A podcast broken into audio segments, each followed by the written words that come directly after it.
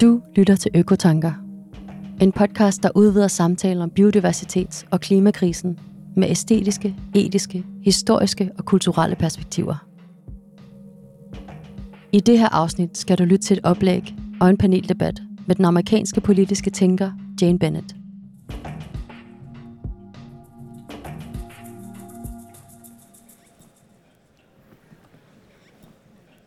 Vi befinder os på det Kongelige Bibliotek i København i Den Sorte Diamant, hvor Jane Bennett skal til at holde et oplæg med temaet økologiske handlinger.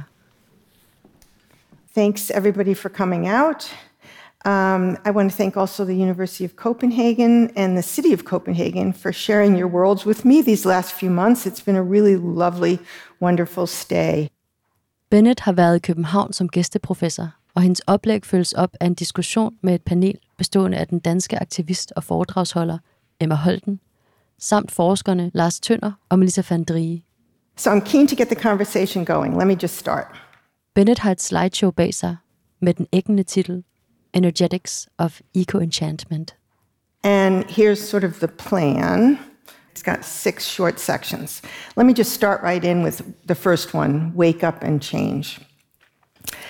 In November of 2018, when she was 15 years old, the climate activist Greta Thunberg responded to critics who said that she, quote, should be in school instead, that she should study to become a climate scientist so that she can, quote, solve the climate crisis.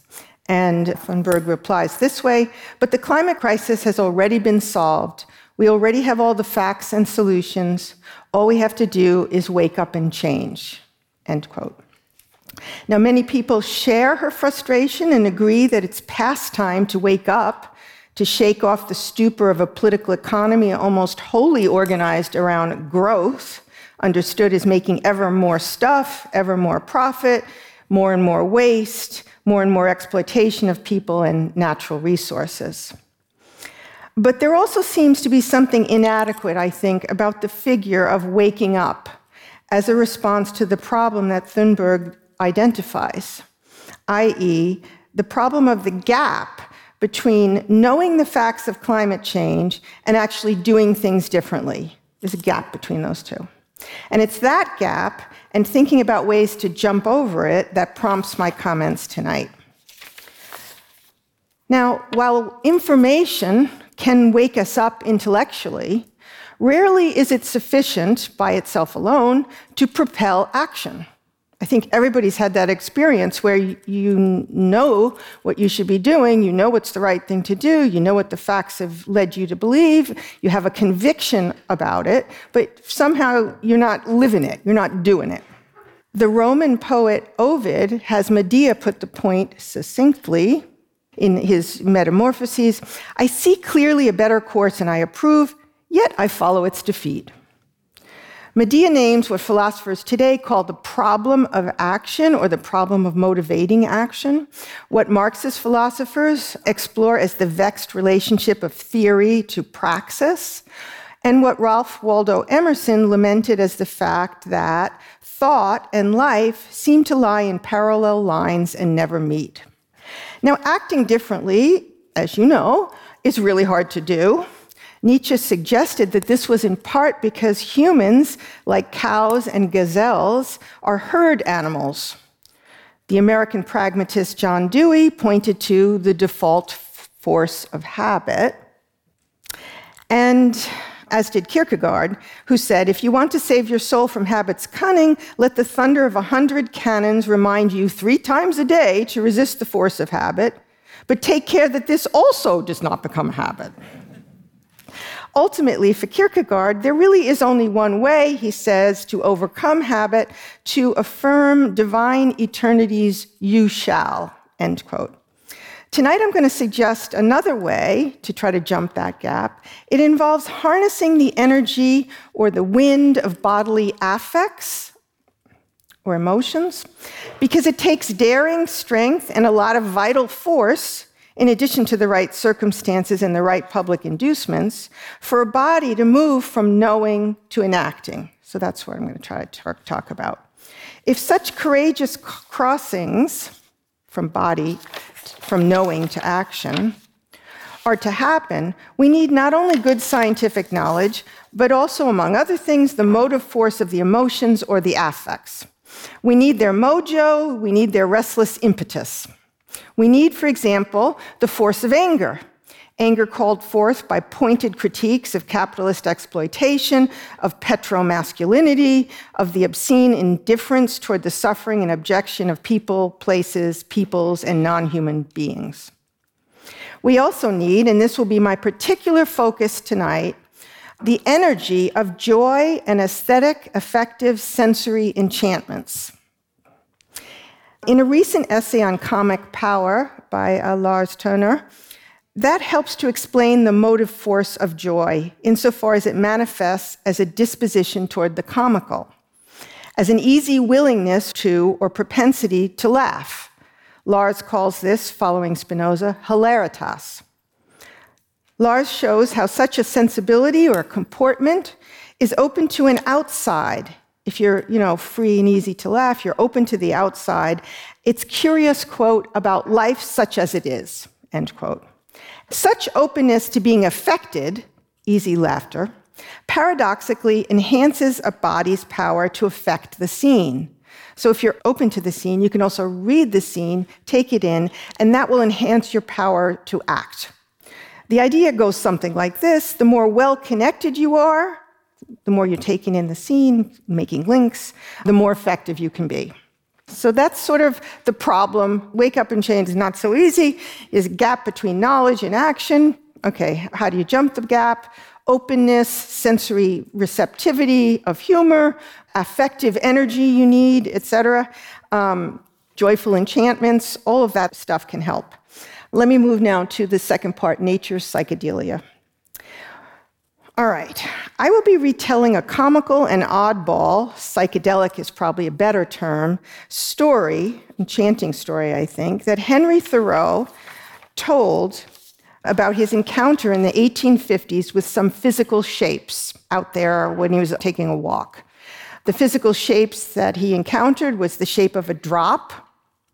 It was the shape of a cascade of vine-like lines the shape of the letters of the alphabet that he used when he went back into his house and wrote up his encounter. It's a mind bending and habit cracking tale, I think, and it's one with the power to enchant. By enchant, I mean to be simultaneously transfixed in wonder, but also transported by sensuous attention. To be both caught up and carried away, which is an odd combination of affects.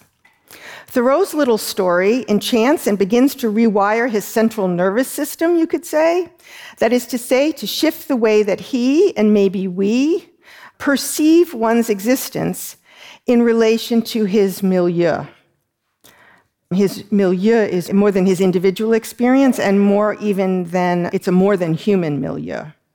So Thoreau's close attentiveness to the quite mundane sight of a railroad embankment is somehow able to compete and interfere with the force of habit. So it's an enchanting tale that competes and interferes with the force of habit. Thoreau's story alters what might be called the normal regime of the sensible. By regime of the sensible, I mean that habituated selection that a body makes concerning what it is going to mark off as noteworthy of attention from amidst the millions of forces and bodies capable of making an impression on you, you select some things out and you ignore others. You foreground some things, you background some other sensory impressions. Um, so, by regime of the sensible, I mean, you know, your grid, your screen for what it is that you're going to actually see, hear, touch, sniff, and taste of the world.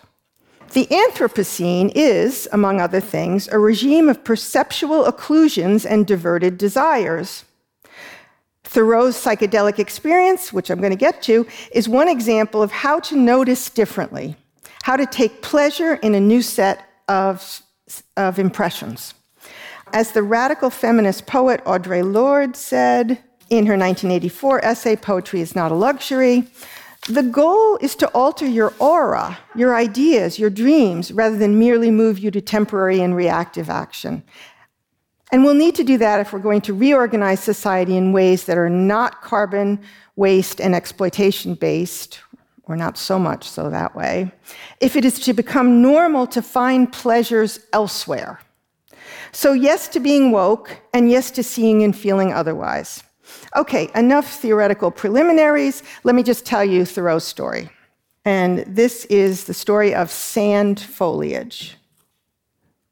All right, here's the deal. So Thoreau's out walking. He takes his walks every day, very long walks, sort of like Copenhageners. Um, and it's almost, but not quite spring. And after a long and very cold Massachusetts winter, he's out walking and he's stopped in his tracks by the eruption of what he calls the sand foliage appearing alongside the train tracks.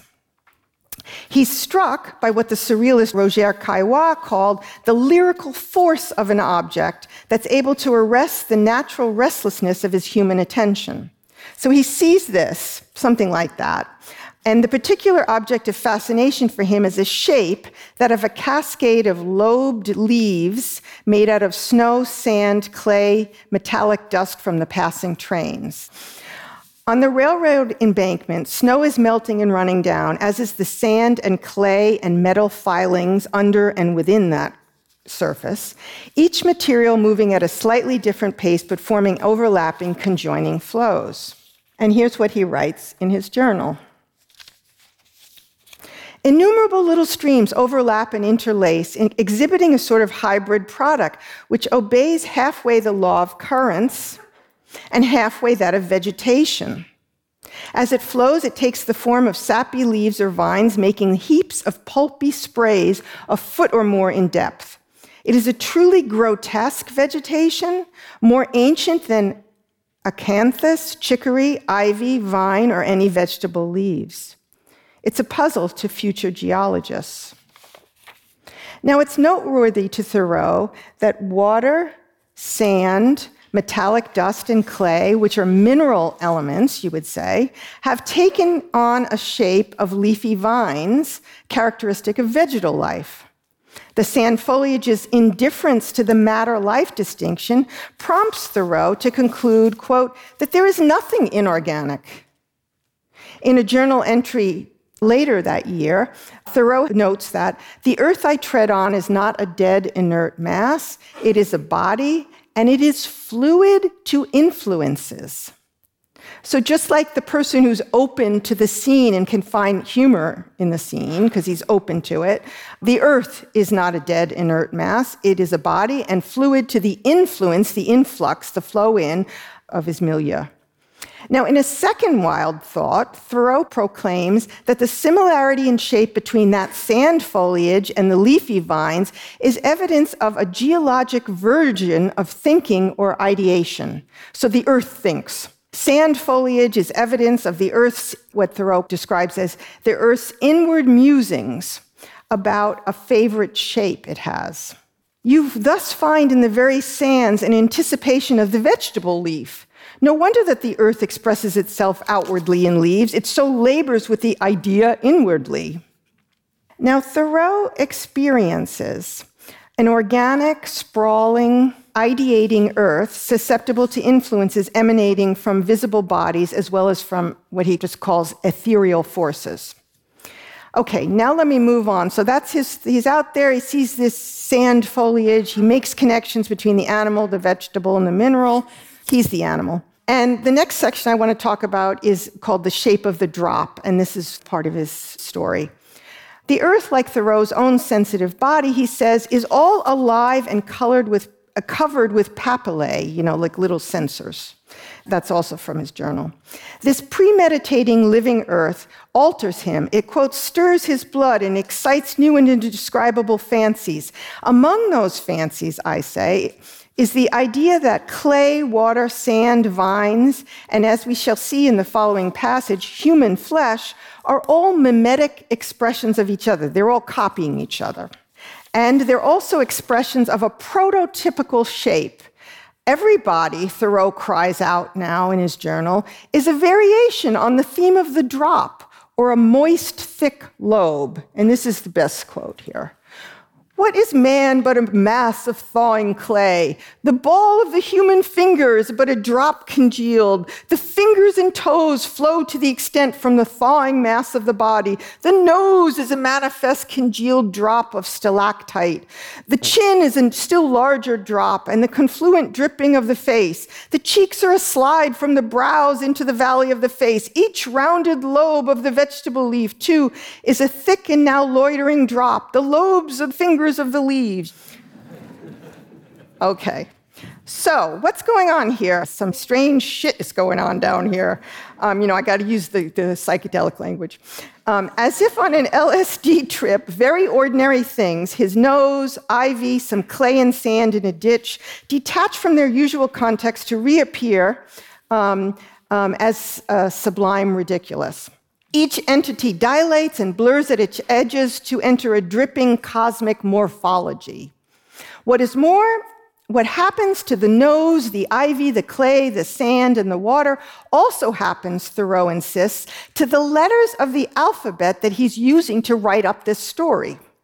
He writes, conscious of a slight insanity in my mood, I see that the letters of the word lobe, as themselves iterations of the glob drop shape. The radicals of the lobe are LB, the soft mass of the B, single lobed, or capital B, double lobed, and the liquid L behind it, pressing it forward. Okay, now he's really, really off the edge there.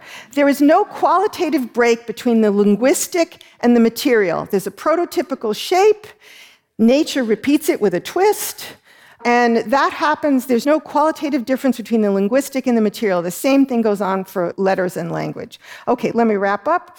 Thoreau's story of a close encounter with snow, sand, clay, dust thawing along a railroad embankment rejiggered his regime of perception. And it opened up a pervasive but also an often invisible site of sensuous pleasure. He's really enjoying this. These materials and their shape and movement style, in combination with Thoreau's subsequent writing up of them in words in his journal enchant him. That is to say, they afford him greater access to what you might call a surreal, or a virtual, or a cosmic, or a psychedelic strata of one's own existence, which is always around if you shift your regime of the perceptible a strata always co present with more ordinary modes of sensing. I think I'm just going to move to the end. This is what Thoreau describes as winged thoughts. He says at the embankment, he finds, quote, in the very sands an anticipation of the vegetable leaf. And the leaf, for its part, sees its prototype in the shape of moist, thick lobes. Likewise, the ball of the human finger is but a drop congealed, and the chin is still a larger drop, the confluent dripping of the face. Again, what is man but a mass of thawing clay? A new regime of what's sensible emerges, and new perceptions arise, as do what he describes as his winged thoughts, which, quote, like birds, do not tolerate too much handling. So Thoreau's thoughts leap and overshoot, and his account of the thawing bank is both overdone and elusive, but he takes these to be virtues.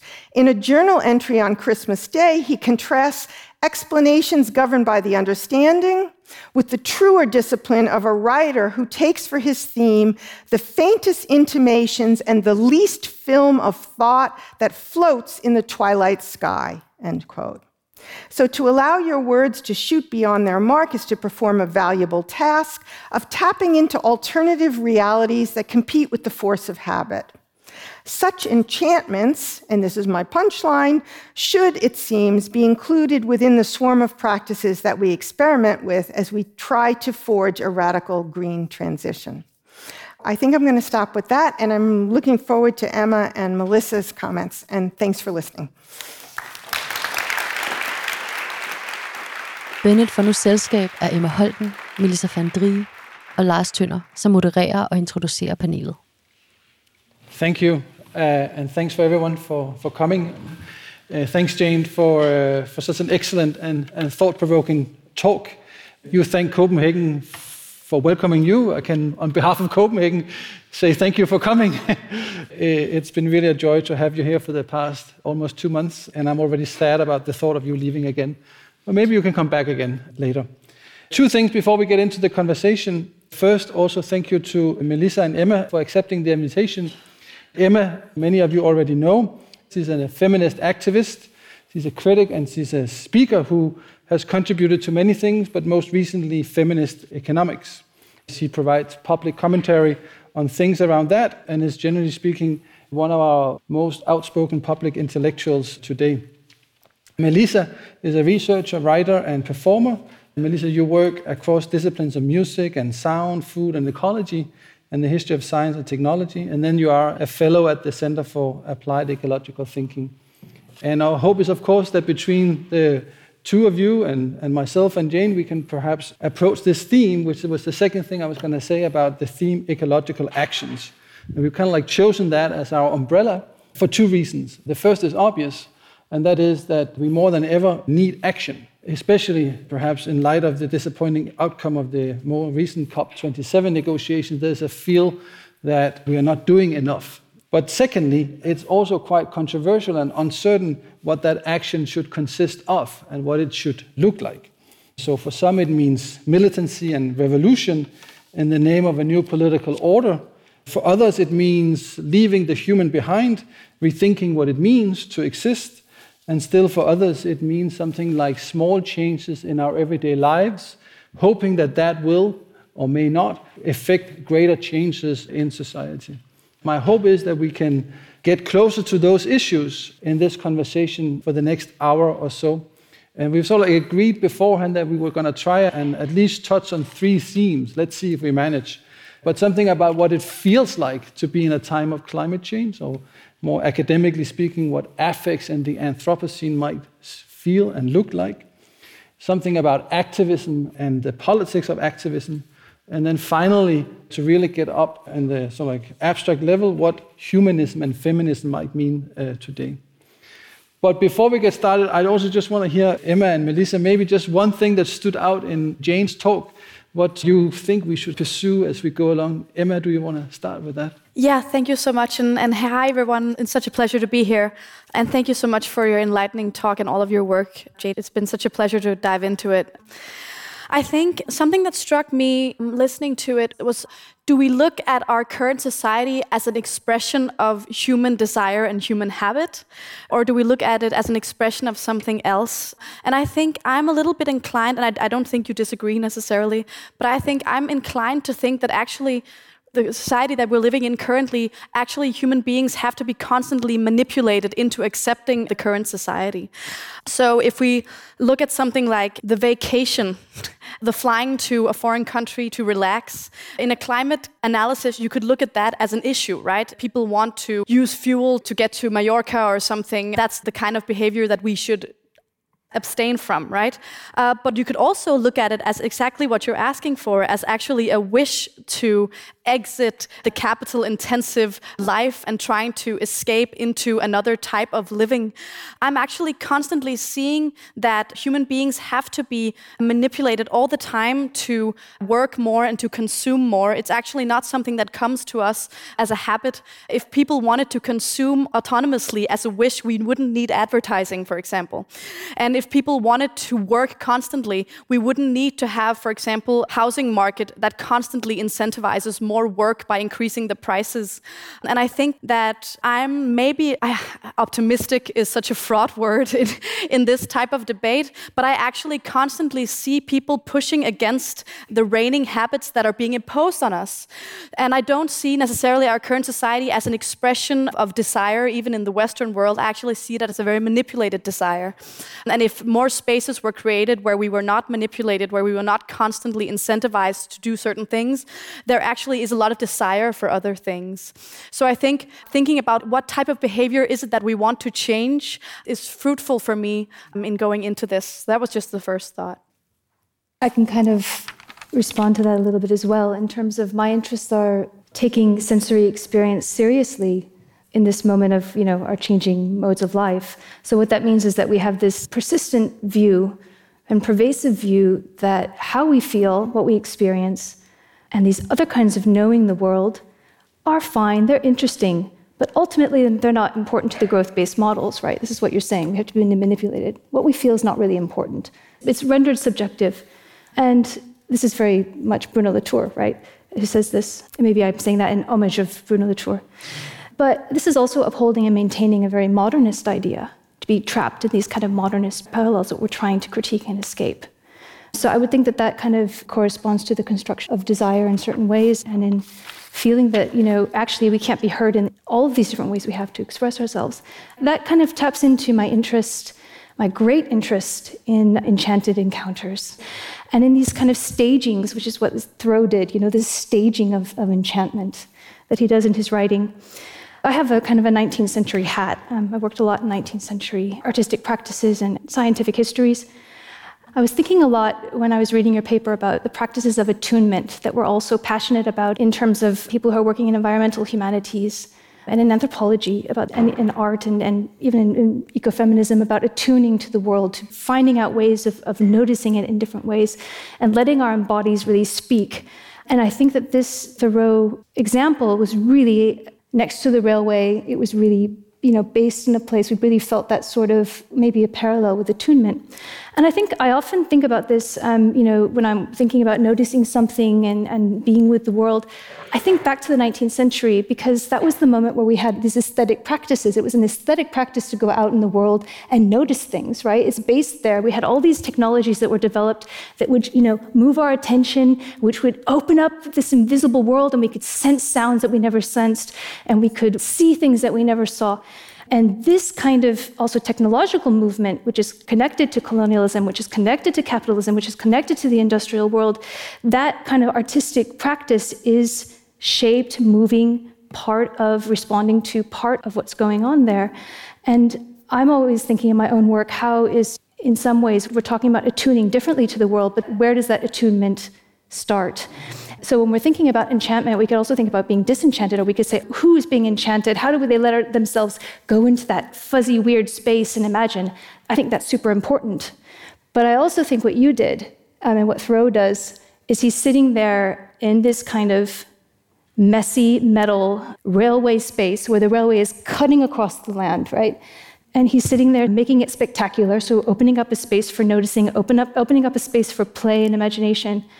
But he's also really grounded in a sort of feral ecology already of something coming. And I think that there's a complication in that term of enchantment and where it's situated and how it stays in the material that's really important so that we don't have just this kind of floating up into the atmosphere. Well, we are already well into some of our themes here, so maybe if I can turn to you, Jane, because one of the questions I had listening to your talk is I wanted to encourage you to explore and explain a bit more what you mean by the following. You said, and I think it speaks both to what Emma and Melissa just said.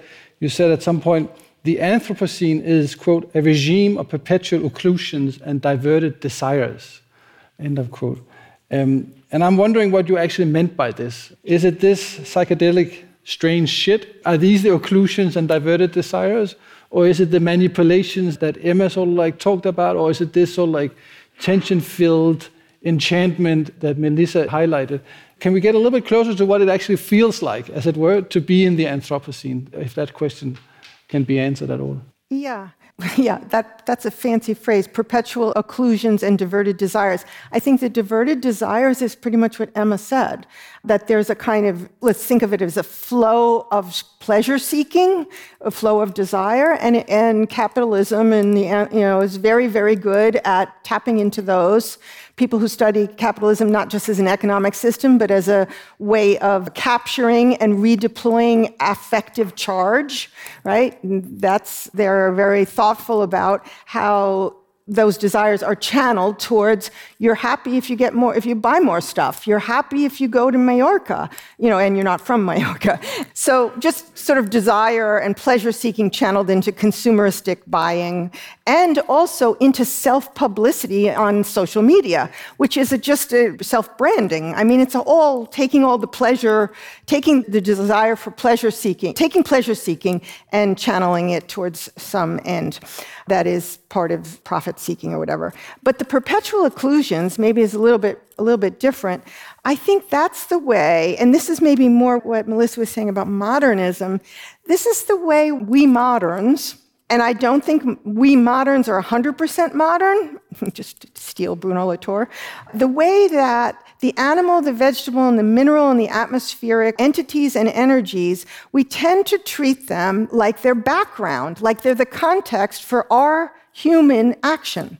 And so that's an occlusion because the background is active. The background is not a background. Bruno Latour talked about it in terms of as actants.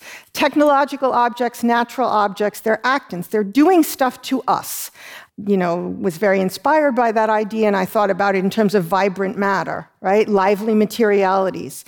So I think part of what's going on with these perceptual occlusions is that we don't sufficiently attend to the ways in which we are infused by non human forces and things, and we are more than human. We take in, we have a whole microbiome in our guts, et cetera, et cetera. There's metals that we've breathed in, toxic and otherwise. So that's sort of what I meant. Is it then also in those occlusions that you see some kind of promise for a new kind of belonging or a new kind of care for the ecological world so action becomes ecological. Yes. I mean, this is the big if that if you notice the vitality of the scene and the vitality of the non people actors in it, as well as the vitality of the people actors in it, if you notice that, the, the, the big if is, is that you're going to see the extent to which your own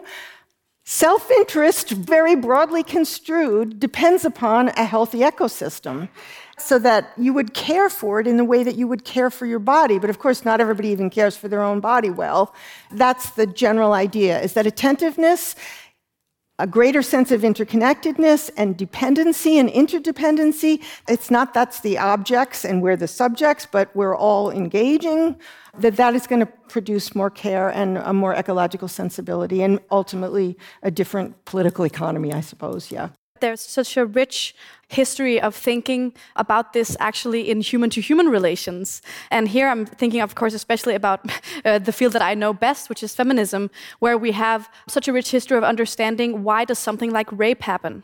How can one human being treat another human being as a tool for their own pleasure? Uh, what is the process whereby that happens? And in feminism, we have this great word that kept popping into my mind as I was reading your book, Vibrant Matter, which is objectification. And I think we have really a lot of knowledge actually in understanding how in patriarchal societies which is all societies, it is actually fully possible to understand that a woman is human, yet you are still able to treat her as if she were a tool for your own pleasure.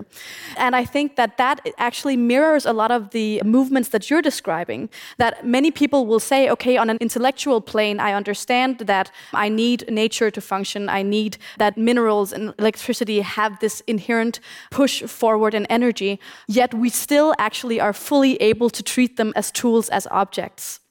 And I think in feminist history, there just has been this constant how do we bridge the gap between intellectually conceptualizing that women are human and then actually treating them as if they are human?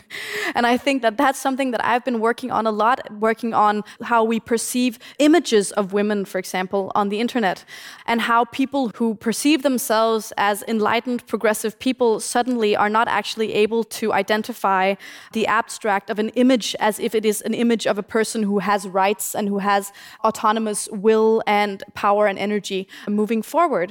And I think one of the things that's so interesting about objectification is that, in a way, we don't even need to look at the stone or look at the glove to see objectification because we have human on human objectification happening constantly. I'm not saying we don't need to do it, of course, we need to do it, but the movement that I see in your book is so fruitful in order to also think what humans constantly do to each other. I'm against objectification of people, but um, for the record, but glad um, to hear it. but it's a constant battle to fight it off because materiality is usable, and we are flesh. And there's a sense in which I don't know if it's helpful in terms of the moral discussion, but there's a thing like it like quality to the human existence. And the trick, which I don't have the answer to, is how do you acknowledge that as a vibrancy, as a vitality, but without making it all the way into a, a, subject, without going all the way into saying it's a being with rights and will. Historically, we've said don't treat people as a means to an end, treat them as an end in themselves. But that's got some problems too, because that keeps up the subject object thing. And what I'm trying to see whether we could think our way into is. Um, a world of vital materialities that have different capacities and powers that are also profoundly interconnected, that maybe care rather than rights might be the vocabulary we move towards. Not that I want to get rid of rights right now because we don't have that new system in place just yet.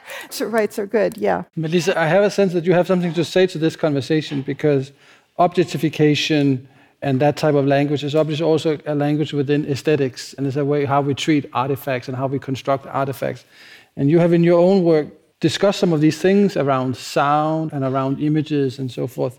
So I'm wondering whether what your take on this discussion would be in terms of a noticing the objectifications that are going on all the time, but then also b to find room or to find space these occlusions or these sort of like getting closer to that ecological connectedness that we have, and that will be the precondition or the beginning of a certain kind of care and belonging.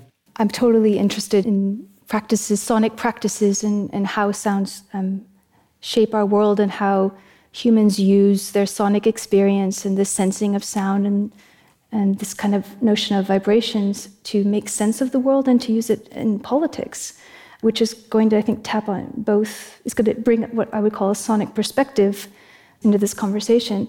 So, first of all, sounds are not a backdrop to our world, right? They're the vibrant relations when we're talking about vibrations and literal vibrations that we can feel and that we can register because of some of these technologies that were created in the 19th century.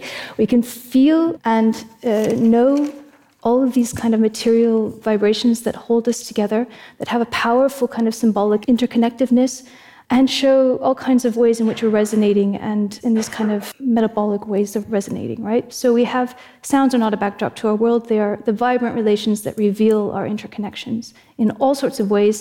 And they're intimate, and they can be physical, and they let us play with our entanglements, right? So this kind of sonic realm in register is interesting, I think. In saying that, and also sound is, of course, it can really move us, it can move our emotions. It is powerful in our storytelling, it always has been, in terms of things coming alive and speaking and being able to shake us. And we're going to be shaken more and more as the planet is changing, and we're shaken not only here, but as we're connected to the rest of the world, we're going to be feeling the shakings of the earth, the rumblings of the earth are going to really emerge in our ways of feeling and change how we are as listeners and change some of these relationships. But we're often here, when we're talking about ecology, there's this kind of word, it's kind of like, please listen. You've seen it in books, you've seen it on posters, you've seen it in art um, exhibitions, this kind of catchphrase of listen. I think it's fantastic. But listening as a means of care is not easy, right? It's not innocent and it's not simple. Listening is always political, and this is what we're saying it's always political, listening is always enacted, and it's always performing power. So, how we listen, who we listen to, who has been silenced, how we silence them, how we torture them, this is embedded in listening and in sound. This includes, you know, deafening the oceans so that whales can't hear or that coral reefs can't sound and, and things can't be reproduced. And this is also in absolutely silencing all kinds of people on this earth through their relationships the power of listening is not to be taken lightly. It's not an innocent thing. We actually have to consider all of these aspects in care. And I'm going to show you now an image of something. I want to introduce you to, going back to my 19th century fixations, I want to introduce you to the first headphone experience and iPod experience. This is 1881, and this is the first time there was a virtual moment of listening elsewhere in a mediated space through headphones to the theater, to sound. It already started then.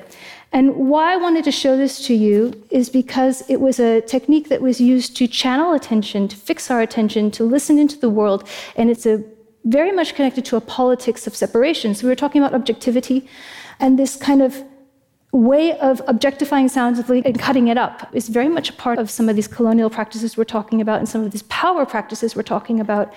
And I wanted to show this because um, I've been really thinking about like when we're kind of attached to our headphones and we're on our, our bikes and we're moving th- through the world and wondering what that actually does in terms of you know how we're actually engaging in the world and how we're actually being programmed. Because there's, there's a legacy. There are historical legacies in how we sense. And that's why i wanted to show you this image of it looks like a joyful image it is but it has some pretty serious consequences. It's really attached to the cutting up the extraction and the capturing so that's also in all of that. Jane, I think if I can turn to you, because I think a lot of us who read Vibrant Matter back 10 years ago, we were struck by, and I think it speaks to Melissa's example, we were struck by the image or the reporting of this trash on the streets of Baltimore and all the things you got out of that little pile of trash. It strikes me as if there was a technique here of listening and attention and of caring for the world is it in those small practices of listening and reattunement of our senses that there is some hope for ecological action, or do we need bigger technologies and bigger transformations in order to get somewhere with our hopes for the future? I think we need many, many different tactics.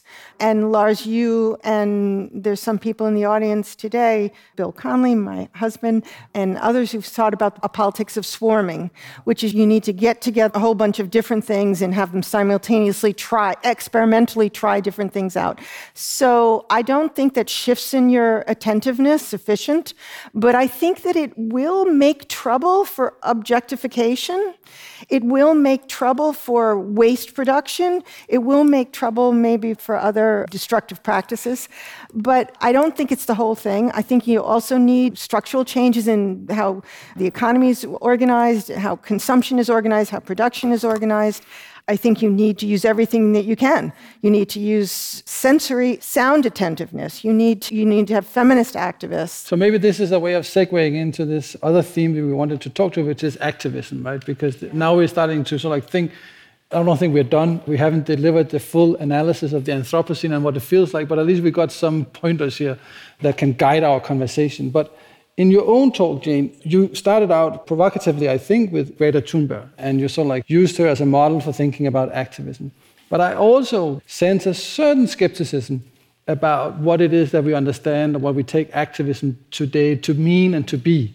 So, can you confirm that suspicion? And if so, what is it that you're sort of thinking about activism? What type of activism do you find most interesting or most promising for the kind of politics that you have in mind? Yeah, I mean, my answer is the same. I think you need a bunch of different tactics. Usually, when people think about the action in activism, it's direct, confrontational, overt, clear, and has a goal announced in advance. That's good. It's just a lot of action doesn't fit that model. And I think that there's also forms of action that is subtle, indirect, tilts the assemblage in which you find yourself, is not acting like you're outside of it and that you can see a revolutionary alternative, although I think pretending that you're outside and can see a revolutionary alternative also has value. I also have been thinking a lot about activism, like what set of pleasures and energies does it try to capture and redirect or tilt? Anger is one, you need some anger. Enchantment is one, you need some that. You need pleasure. There's pleasure in anger. There's pleasure in being pissed off at yourself and the bad ones around you. But the other thing I've been thinking about is you want your activism to get people charged up to make changes, but you don't inadvertently want to hype up the anxiety level to the point where people feel disempowered. So it's very tricky, and you have to just see the scene, see the audience, make a political judgment, which will be fallible, and try to respond to the scene and add in what you think is needed. And then if it doesn't work, you got to revise your plan. I'm not going to let you off the hook so easily. Yes, because I'm just pluralist. yeah, well, because exactly, and I'm a pluralist too, and I love pluralism, and I understand this call for multiple tactics and multiple ways of organizing. And eventually that will become some kind of swarming effect where the small changes in, in, the different connections will yield a much bigger result. But when I'm listening to some of your conversations on what action is, yeah. whether it's Thoreau or other references, there is this sense that the grand declaration of a revolution or the grand action or something is belying, is not really acknowledging the conditions of action, which is this strange mix of something passive and something active. And that the danger, if I take your argument at face value, the danger is that these types of activisms will promise more than they can deliver and maybe in that sense become self undermining. Am I wrong about that? Or is there so like a way in which you're also a little bit critical of those, even if you're pluralist? There are certain types of activism that we should be more skeptical of than others. Um, Probably. Uh-huh. but I think the reason why I have the skepticism is because the subject position that you have to inhabit to engage in that kind of activism is quite Zeus like. You know, like, oh, I'm powerful, I am, a, I am a control, I am a singular agent, and I can do, you know. So it's this subject position that you have to inhabit. I mean, obviously, this is not about all activists and people of different styles and this and that. I'm just saying that I have a certain skepticism about modes of activism that put you in that position, which I find to be a destructive subject position. Which is not to say that there aren't some times when you need some charismatic leader on the right side of history. It's so risky to go that way. Yeah, yeah. Thank you. Now, Emma, I see you are sitting here really wanting to get into the. uh, but I think it's fair to say that, that a lot of your Uh, work evolves around, in one way or another, the issue of activism. So I am curious to hear your take on some of Jane's contributions and how they resonate, both with sort of like what your hope activism can be, but also perhaps, and you're more than welcome to do that, also to relate it to some of your own experiences and some of your own encounters with the joys and the enchantments of activism and the frustrations and the disappointments and the sort of like just wanting to yeah exactly uh, and how to negotiate those affects within activism. I obviously agree with the diversity of tactics point. I think that really is the main point that this is like a many-headed hydra and we need as many attacks as the hydra has heads you know? But i also think that i really resonate with your point about reorienting desire. I think when i started working on feminist economics i had been working on digital sexual violence for many years and there had been this really blooming of feminist consciousness in Denmark. It's quite uh, fantastic to witness. But I also felt that we spent a lot of time talking about what we didn't want and not really that much time about what could an alternative look like. And I wanted to kind of tap into a desire that was already, I felt, very present both in activist spaces, but also just in society in general, which was the inherent desire for more free time. The desire for more time with friends, for more time with family, for more time to reflect, for hobbies. And I kind of got around to the point that for me, the most enlightening way for me to share knowledge with other people was to say, okay, there is an inherently violent system at the core of your life, which is the pricing mechanism. And the pricing mechanism is currently pricing your free time at zero value. So it's incredibly difficult for us within existing economic circumstances to desire and express a desire for something that has no price. And I really got to the point where I thought, okay, so what is it that I find that we need to do in activist space? It is to really lay bare the really, and I think this is a very undervalued point, the extremely esoteric nature of the economic system and how within even the way we speak about money in activism and in feminism, we constantly say capitalism, but we very rarely talk about what does that system look like in practice. And I wanted to kind of lay bare the pricing mechanisms of early microeconomics, and not only in capitalism, but also how I feel that there is a collaboration between capitalism and the knowledge production, the epistemological work within the field of economics that legitimizes capitalism as, as if the pricing mechanism is the same. And I think Oscar Wilde said it best, you know, he says the cynic, but you could also say the economist uh, knows the price of everything and the value of nothing, you know? And I think that, that this also taps so clearly into your work that if you look at that pile of trash, its most central tenet of meaning in our current system is that it has no economic value. So, thus, we must push it aside and replace it with something of economic value. So, I felt that what really was important was to reorientate or like divert a desire that already existed for meaning, for free time, um, and say, actually, your sense that there is a cognitive dissonance between a desire that you have and a desire that you are allowed to express, which is only the desire for priced items, that we can actually create a space for a desire for non priced activities and non priced items. And I was really interested in your work in Vibrant Matter because for me, fielding and encouraging and kind of almost um, planting the interest or the desire for non priced items really is a very radical act that takes a lot of work because you're constantly resisting in that desire. And I think the other part of this is, of course, that economics has an incredible closing down effect of possibility. We're constantly told that only the desire for more and more, what you also mentioned earlier in termed growth, the only thing we can desire is an increase of priced items. Anything we desire that is more of non priced items is always thought to be impossible. And the mechanization that starts out in the birth of economics in the Enlightenment period, which really is this distancing of the human being and the non living matter, I find it so parallel with the history of economics, which is we price everything, and if it doesn't have a price, we don't really care about it. There's two, this is going to bring in Melissa. There's two aspects of it, though. The first aspect is, as you point out, to expose the pricing system is like pull back the curtain. Here's what it is, expose it, demystify it.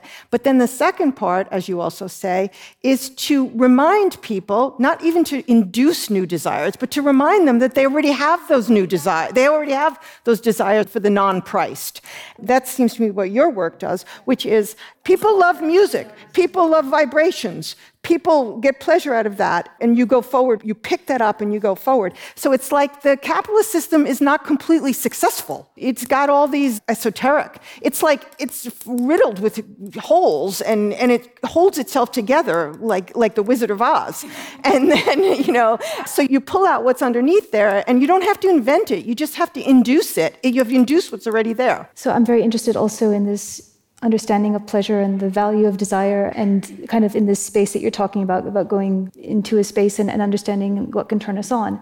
So what we're talking about is like a almost kind of a marveling or coming back to a moment of marveling and being able to come into into touch you know in this kind of spectacular stagings or these this staging of an enchantment. And this can happen what we're talking about in a very personal way on a very small scale. And i think that the topic of scale is really important here. We, we're being being told that these, these monstrous reports of, of what's going on and how we digest information of what's going on, and then how we hold this sensory marvel and maybe what it does to us, and we take it with us into another place. So, how do we take something that's happened to us and take it into the boardroom?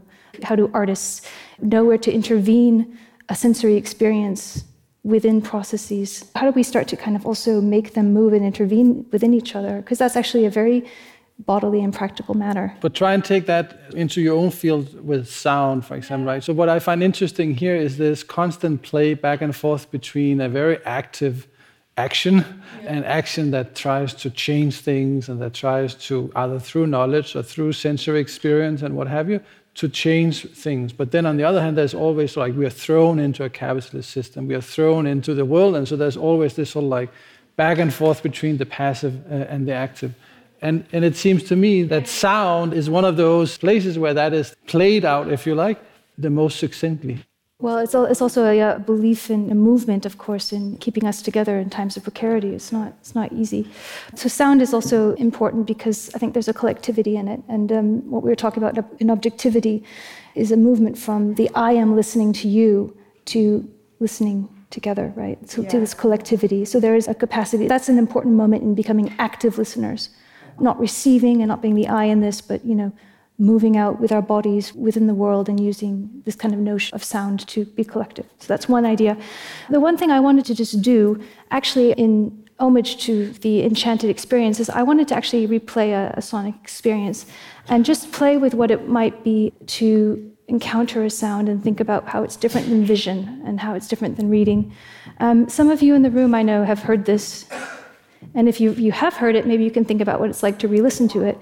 Anyway, but sit back and just see what you feel. We'll do this really quick.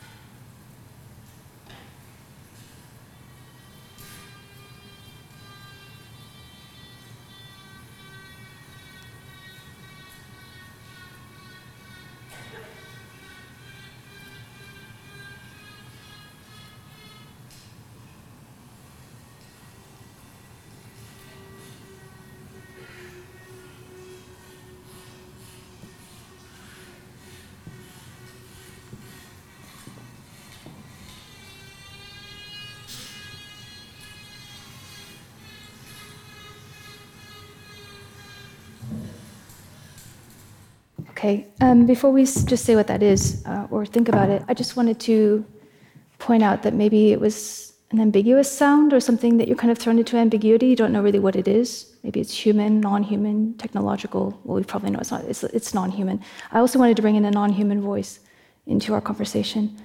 And I just wanted to point out that there are these kind of intimate experiences that kind of can throw us into ambiguity, questioning, doubt, and maybe could lead to curious paths and open up speculative paths. And it's kind of through some of these, even like these little minor, you know, what's happening. Or we, we've been talking about chopping vegetables, the pleasure of chopping vegetables. But whatever it is that, you know, you can have these moments of kind of drifting outside of, you know, how we think, how we know, data sets, news. And in saying that, and it can lead to other questions. And in saying that, do you guys want to like shout what you thought it was? One, two, three. Ducks. What did you think it was? Uh, something moving forward, like a really small train. Yeah, cool. That's great. I love these kind of, they can be really complex things and movement. And I mean, this is a very kind of specific sound. It's not like these kind of amazing sound worlds that some people in the audience actually create, because I know there's sound artists here. But it's actually the acoustic, we're entering the acoustic world of honeybees, and those are queen bees who are piping and they're echolocating themselves in the hive world. This was a, something fake. So I captured them. I was extracting this information as a human does. And they were going to meet and then they'll fight to the death and there'll be one that's left over. So it's a violent story. But I love the polyphony and I love the fact that the bees sense through their feet. So they get us out of this idea of just thinking through our ears because we're feeling, you know, and other creatures feel. And thinking about the amazing acoustic worlds and kind of resonances that happen between bees themselves, but also between bees and flowers, flowers sensing. And this is a very wonderful way of thinking about flourishing. But Emma, you wanted to, to jump in here? Yeah, I just think it's very interesting concerning what you were saying about background, right? Like, what is the background for anything else? And usually, when I talk about feminist economics, I say care work is the work that makes all other work possible. And this kind of does the same thing in foregrounding what is usually background and giving it center stage. For me, I think that is the movement that is most important in my thinking of biodiversity and climate, and our role in that is trying to move myself backward and moving other things forward and seeing not how I'm supported by them moving around and pushing forward and not seeing it as supporting me, but as me supporting it. Um, and I think that's often a very, or at least for me, useful intellectual exercise to flip it backwards. And I really got that sense listening to this. In English, can you say putting the cart in front of the horse? Like something like that. And I think listening to these sounds and especially hearing what it was gave me that sense of centering and stepping back, but still connecting to it. And I find that to be incredibly important for me because I think oftentimes a person like Greta Thunberg will often say, you know, we know exactly what to do. Every individual knows exactly what to do. I don't find that to be true at all. I honestly don't know what to do as an individual about climate change in order to be most effective. I think if you look at something like during the coronavirus lockdowns, hundreds of thousands of flights were flying empty over Europe showing us very clearly that even if we don't fly, there will still be flights moving around because the forces that are moving them around are forces and incitements that are also other things than human desire for flight. And I think kind of intercepting those uh, incidiments is much, much more difficult. Even as a swarm of human beings, there are powers that be that are much larger. And I think intercepting those powers, it's not clear at all where I find myself to make the largest impact. But Melissa, is there a way in which what you are playing for us here with the queen bees fighting. Is there something here about when we listen to this? On the one hand, we get enchanted because we begin to pay attention to this background and of all this care work that makes it possible for us to sit here. And the more we pay attention to that, the more enchanted we get about how rich the world and how manifold and how enchanted the world is. But is there then also a way in which that enchantment decenters the human and the human disappears from a kind of political, action oriented perspective? Oh, I don't think so. I think, I, I know. No, I, I think that it gives a very kind of a voice which we can open up space to hold and to take care of. I think it makes us completely question the practices and you know the questions we ask and how we're designing spaces for these creatures that are there i think you hear a rhythm you notice another rhythm of everyday life. We're full of rhythms. You know, we're, we're, moving around. We have all these rhythms. You're turning perspective to this other rhythm, and actually, you can see, well, how can I push back, or how can I repattern to, you know, bring? Maybe it's a foregrounding thing, but it's certainly about bringing a voice or another register into political thought.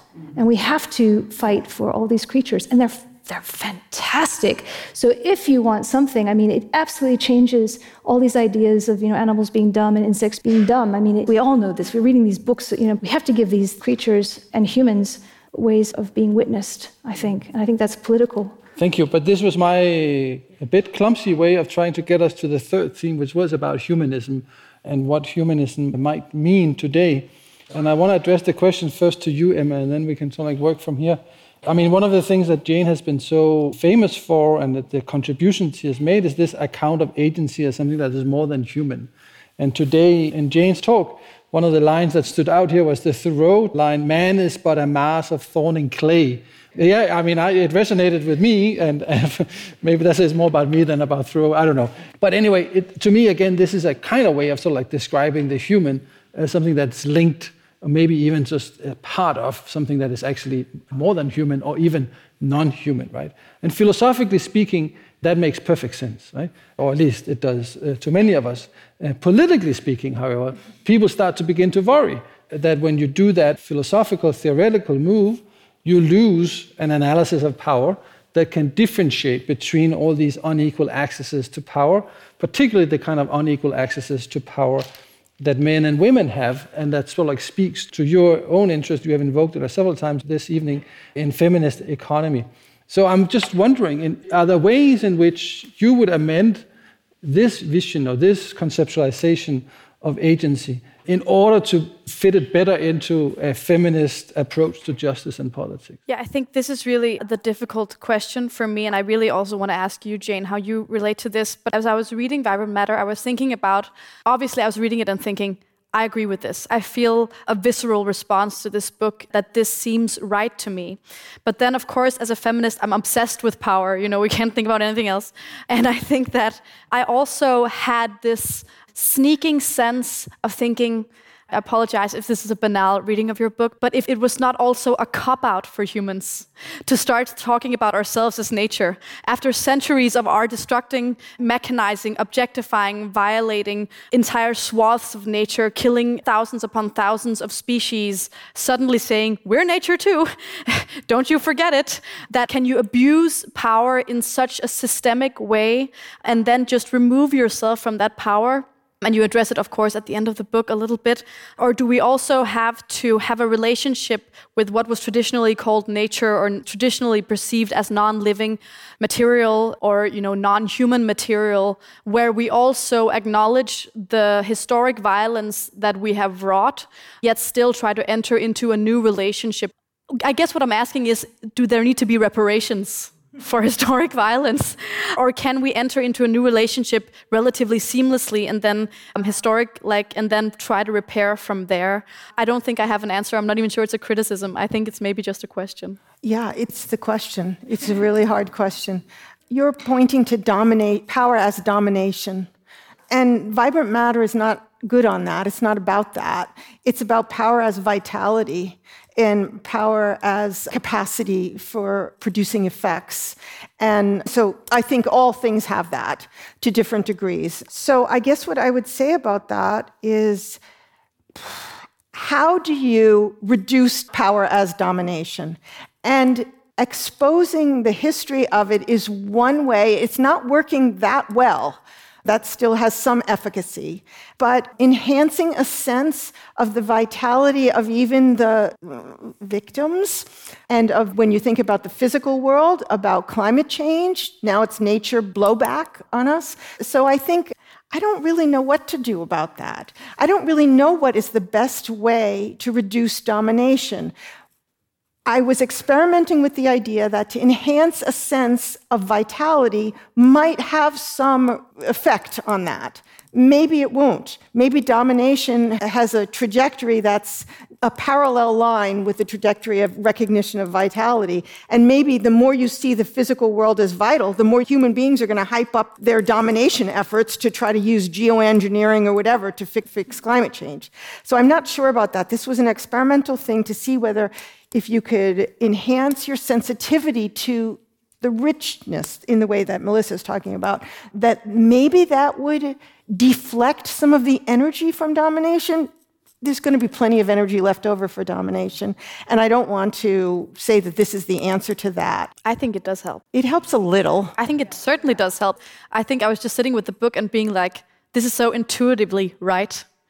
But I guess maybe that's just like the activist in me or something like that. But I thought. But what if, in terms of efficacy, I'm not saying this is true, but what if, in terms of efficacy of an activist, if you really enhanced a sensitivity to the vitality and a connectedness with it, that's an activist effort alongside the expose of domination and the punish. But I don't even think punishment works that well. The punishment of the dominator doesn't seem to work that well. So maybe the enhancement of the sensitivity to vitality could be. But it also is about a change in how the dominator sees itself, right? Or himself or herself or themselves. That recasting the relationship with the non-human is not only about how we see them, but also it needs to. Yeah. Yeah. And the other thing that I want to say is that there's different levels we're talking about here. We're talking at the level of sensibility shifting. We're talking about the level of who do you vote for for the next election. You know, so those are different levels. And it's probably the case that all of this stuff that we're talking about here today works at some indirect but not unpowerful level of shift. But then sometimes you need more direct action because you're working in a different realm. So I wouldn't want to conflate the sort of experimental thinking and feeling stuff that we're all talking about, eh, we're all enacting here. I wouldn't want to conflate that that has efficacy.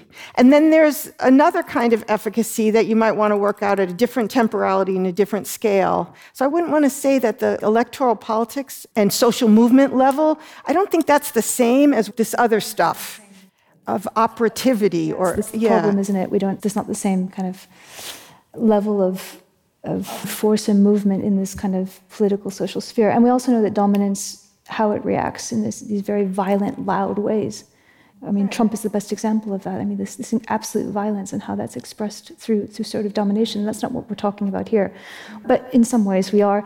There's this wonderful story by Vinciane Despret, who's a philosopher of science.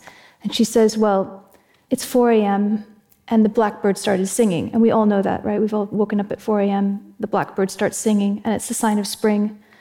And it's the sign of the season's coming, it's a sign of flourishing that will arrive. And the blackbird song is absolutely gorgeous. It's absolutely full of pleasure. It's singing with all its heart, with all its soul, just to sing. That's what it does. This is what the blackbird does. And uh, Despret is listening to this song, and she says, Wow, in this song, something has importance above else. Nothing is more important than the fact of singing all your heart, with all your pleasure. And she says, What do I do with that? Well, she says, This experience, a sonic experience, a performative experience, a personal experience, an experience of pleasure, the blackbird reminded me of, or rather made me experience me as a human in its way, was the extent to which it is important that things have importance. And that we humans should be there available to receive and hear things stubborn insistence on having importance, that we humans should be there, available to receive and hear things, stubborn insistence on having importance, and that we should be responsible for welcoming these importances and not be the originator of the importance. Get out of the way, right? These stubborn things that are really important to other creatures that do not express themselves in the same way that I think we should, or that a dominator thinks we should. I just wanted to kind of bring that in how being infected enhances a body's power to affect the scene. This is one of your quotes how being affected paradoxically enhances the body's power to affect the scene. Sometimes the power is to get out of the way or open up that space or do something differently. And I think that's what we're talking about also in relationship to these really, really big structures, the infrastructures, the systems of thinking. We want to impact that, we want to make sure that we get out of the way of some of these other creatures' voices. So that was kind of my last thought and change the narrative, obviously. I almost feel like we want to end here, but before we do that, maybe Jane, you can speak to that example and maybe elaborate a little bit because you have been very careful in sort of like not giving up on something like the human. I think sometimes you are very careful not to use the post-humanism discourse, and you talk about sometimes anthropomorphizing certain types of non-human experiences and so forth. So there's always a way in which the human is decentered, but always is present in your work. I think I might be tired because I'm a physical creature. People are material too. They're a characteristic combination of materials, which gives us characteristic capacities and strengths and weaknesses. And one of our strengths is perhaps to use the thought of getting out of the way to actually get out of the way even though my whole talk at the beginning was that the thought that you need to get out of the way is not enough to move yourself out of the way, but it's not nothing either, you know. I think it's about, so we, we were talking about feminisms and humanisms or humanities. What I meant by that story is that we have this song. So, first of all, you have the idea of singing just to sing. It's incredibly pleasurable, and this is an interesting kind of desire notion. Singing just to sing. This already is full of energy. So we can take from this blackbird yes. singing to sing. Wow, okay, this like inspires me. Dance to dance, you know, dance to move against, dance to do whatever. And this is what artists help us do. Okay, so that's the first thing. The second thing is rewriting our narratives. So we can take birds and we can oh wait, but bees are more fun humans have always thought of themselves as bees and bees and bees are humans you know the 19th century has the worker bee for instance. And when we hear these sounds, we hear these bees buzzing or doo doo doo doo. We, we hear them playing out another resonance, another way of interacting, which is pleasurable, which is sensual, which is full of texture and interactions that calls us to write the narrative in a different way, that calls us to think about these stories in a different way. So, by giving attention to what these creatures are doing, and standing back and not trying to say, I'm going to explain it or I'm going to control it, then I think we can get renewed energy. And that's what I was trying to say. And then rewrite some of these things and then try to take it into contact with our human processes and what we have to do to carve out spaces for ecosystems and urban planning and all of that. How are non humans asserting their own agency? That's kind of what I'm talking about. I, no, I, I have nothing. I was just thinking about mushrooms. and and uh, what what you just did just just now, I think is exactly what mushrooms do. So if there's a big fat mushroom and a small skinny one, the big fat one will have much better ways of absorbing nutrients and water, but it will notice that there is a struggling mushroom of the same species right next to it, and it will absolve itself of nutrients and water to give it to the other person. And I think this is the difficult thing with humans, right? Is our ability to think and not do and think and do what's actually hindering us, whereas the mushroom doesn't think, it just subsumes the power over. Yeah, but maybe when you see the, when you think about whether you experience the blackbird singing for its own sake, what you're doing is it's resonating or it's sort of drawing forward your own like love to be alive for the sake of aliveness. And so it's not like you're trying to imitate it, it's a kind of unconscious resonance between those two things. Yeah. Yeah, it's non-productive activity. Like it's yeah, non Yeah. Yeah, it's non-priced activity. Non-priced activity. I have the feeling that we could go on for the next two hours. We have talked about ecological actions, and I don't know if we have a grand conclusion, but here are some of the thoughts that I've taken with me. That ecological actions is something about connecting knowing uh, with doing. Uh, ecological actions has something to do with finding enchantments in the world, including listening to bees and to find uh, joy and fascination in mushrooms and in blackbirds and so forth. And then it is in a curious way uh, an attempt to get out of the way without disappearing. And that that is what ecological actions might look like today. I'll leave it there. Let's thank the three uh, panelists.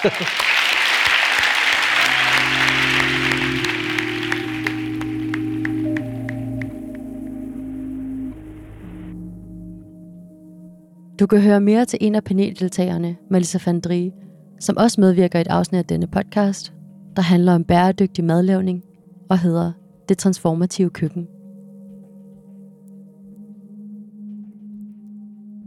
Økotanker produceres af Center for Applied Ecological Thinking på Københavns Universitet. Tusind tak, fordi du lyttede med. Og hvis du kunne lide, hvad du hørte, så del det endelig med andre.